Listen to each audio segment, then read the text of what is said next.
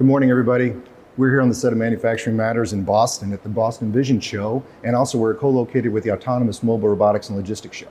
And today, I am lucky enough to be speaking with Greg Hollows, who's Vice President of Product Strategy and New Product Development at Edmund Optics. Definitely one of the benchmark players within the machine vision and imaging space. So, Greg, thanks for joining us today. Happy to be here. I appreciate it. No problem. So, as you've been walking around the show floor, tell us a little bit about what is exciting you and what you're seeing.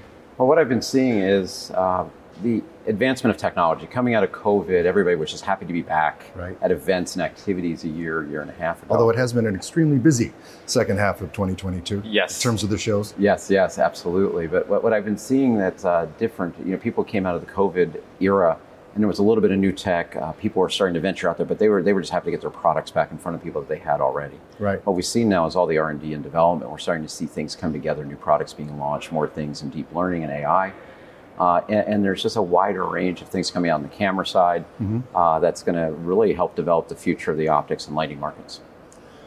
So as you see these these new markets, these new applications that are coming out, how is that affecting Edmund's either product development or processes, overall organization? So, from an Edmund point of view, what we're seeing is uh, needs and demand for things that are lighter weight. Uh-huh. We're seeing bigger sensor sizes. We're seeing expanded waveband that we're going to have to de- uh, deal with. Right. So, it's actually not altering what we're doing, but it's additive because the old technologies aren't going away. These are all supplemental pieces to the puzzle. Right.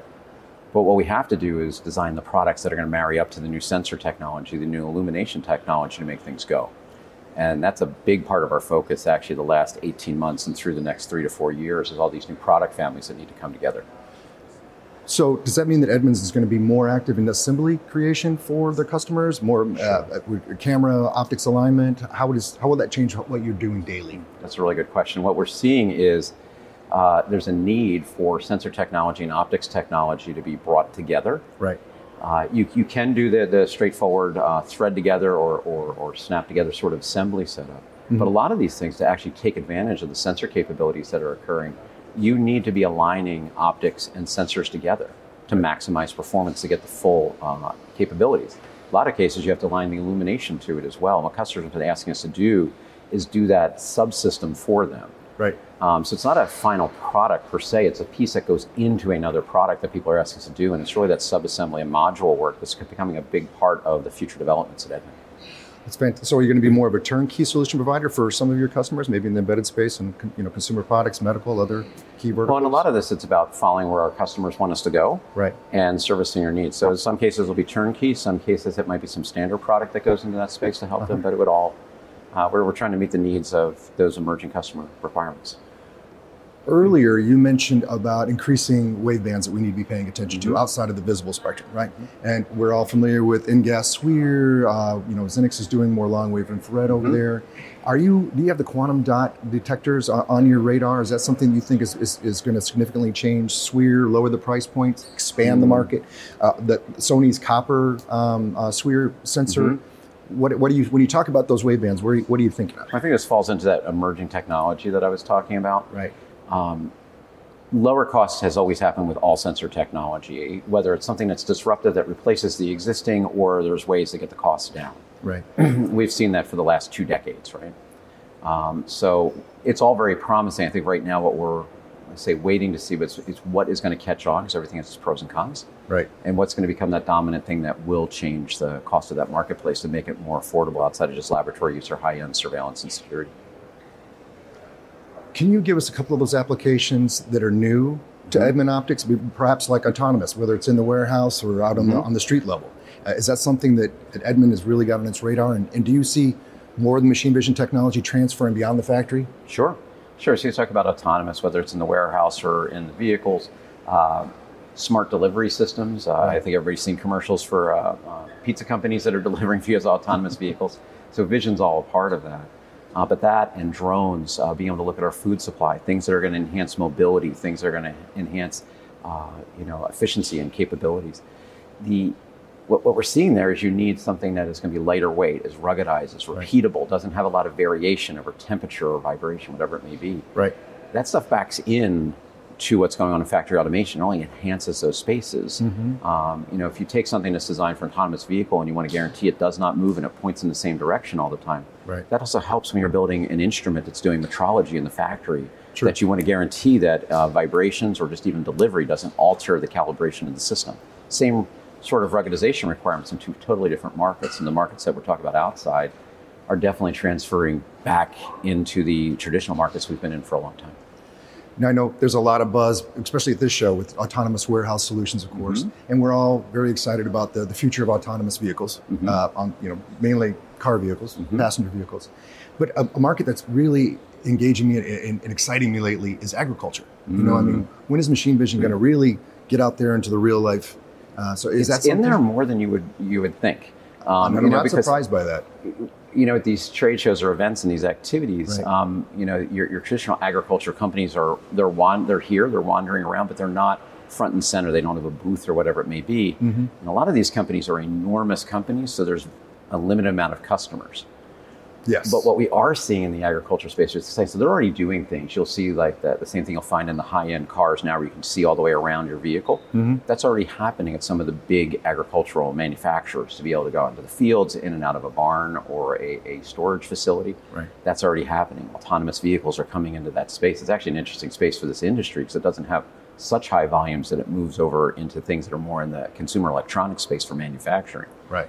But what we're also seeing is new technologies coming out. There's a company out there that's using lasers to zap weeds. They're using a vision system to identify them, and they're burning them out of the ground with a laser. So you're seeing photonics and imaging getting into the field all the time. People Right. looking in the fields for the health of, of a plant, the quality of the food, before it's even picked in the field, so they can either leave it behind or know that they have to do something in that area of the field. So this is happening very actively. Right. Uh, I just think it's in the background for a lot of what people think of traditional machine vision. So is this going to is this really represent an opportunity for exponential growth of machine vision technology out into the other space? I mean, as we get out into consumer products, as we get out into the real world, I mean, is this going to be a watershed moment? Do you see for? I, I see it a, a pivoting moment. It's probably a longer pivot. I don't think it's exponential growth. Okay. Uh, for some people, it will be. Right. Um, if, if you're lucky enough to win the contracts to be on a vehicle like we see driving out here, that, Right. that's game changing. There's very few of those things that are out there. But when you start talking about agriculture and uh, drones for uh, overseeing a field or looking at uh, uh, infrastructure like power, gas, things like that, Right. that is going to be a significant growth area. I think what's beautiful about this is that the machine vision industry, what we think of as traditional factory automation, so much of it's tied to semiconductor. Mhm. And it's as you add in these other markets, they help mute the ups and downs of the semiconductor industry, which actually creates more stability for the players in the market. And long term, that's health for the industry. Are we ready to be able to ramp up that production? I mean, let's say Edmund Optics gets you know uh, the optical elements for the new lidar system in Volvo, for example. Um, you know, selling millions of units per year. Um, is that something that we're ready to respond to? Yes, I believe so. Because when you look at other industries, that's a lot of that's glass and metal, um, sensor technology, and what we've seen is Sony's been able to ramp up to do things for Apple. We all know that Sony sells to Apple, Right. uh, and you're talking hundreds of millions of units. And Apple isn't even the biggest smartphone manufacturer out there that has cameras in it. Right. You see things for the solar market. You see things for uh, automotive in the glass area. Aluminum and metal are things that are highly available because of other markets. So the ramp up should not be problematic. You might have some hiccups along the way, but the actual raw material is where the issues would be, and that supply is reasonably solid outside of geopolitical issues. That's wonderful. That's fantastic. Um, Greg, I've always wanted to ask this one question. It's a bit of a softball question, but what do you say to people who think that optics is just a commodity? You know, that the lens I put on there really isn't important about the success or failure of my machine vision system or even, you know, my, my new consumer system. Well, the first thing I would look at is is why do they think that? Right. And uh, you know, we're here on, on camera today, and it's because companies like Sony, Nikon, Canon have done such a great job over the years of marrying optics and camera together that people think it is one unit. Right. And that's what the expectation is in the market. So I don't see it as, as from an optical side as something that's upsetting. It's just a chance to educate and explain, okay, well, why do you think they have this many products? Oh, it's to do different things. Okay, it's not an accessory. Right. And that's where you get back into machine vision. It always has to dial into specifically what you're trying to do to make your application work the best. And it's really an educational opportunity, and most people do appreciate that. And Uh, as a community and an industry, I think we'd all like to thank Edmund for taking such a lead role in that outreach and that education over the years. I know that so many of the integrators I speak to, as soon as they get a young engineer in, the first thing they do is sit them down in front of a PC, go up to the Edmunds website mm. and say, okay, start learning about MTF, start learning about these key elements in optical and, and how to use the photon to be successful. Well, that's been an enjoyable part for Edmund as a company. Uh, it's one of the nice things about working for a family-owned company. They're very into engaging the community and developing things. It's a fat. We think it is a bigger family, Right. and that's why we do it. It's really an enjoyable part of the experience of working at the company. That's fantastic. That's fantastic. Next time they're hiring, let me know. You got it. So today, thank you much, Greg Hollows, joining us from Edmund Optics. Really appreciate your time on Manufacturing Matters. If you guys have got any questions for Greg, or if you'd like to join us in some future show, we'll hope you'll share, like, reach out to us through the website, through LinkedIn. And until we see you next time, bye bye.